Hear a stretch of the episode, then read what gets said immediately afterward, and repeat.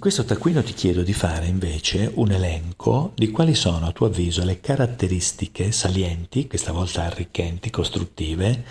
che potresti trovare all'interno di una squadra fatta di persone tutte motivate da un indirizzo preciso. E prendiamo come esempio la regata dove su un 12 metri ci sono 11 persone le quali devono tutte agire secondo un determinato criterio di sincronia e di precisione per riuscire a vincere la regata. Considerando che ci muoviamo in acqua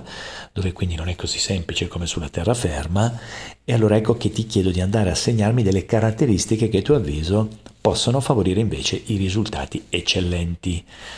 e dopo ascolti il mio audio e vedi quante di queste caratteristiche che tu hai evidenziato, hai notato, hai segnato coincidono o possono arricchire la tua conoscenza.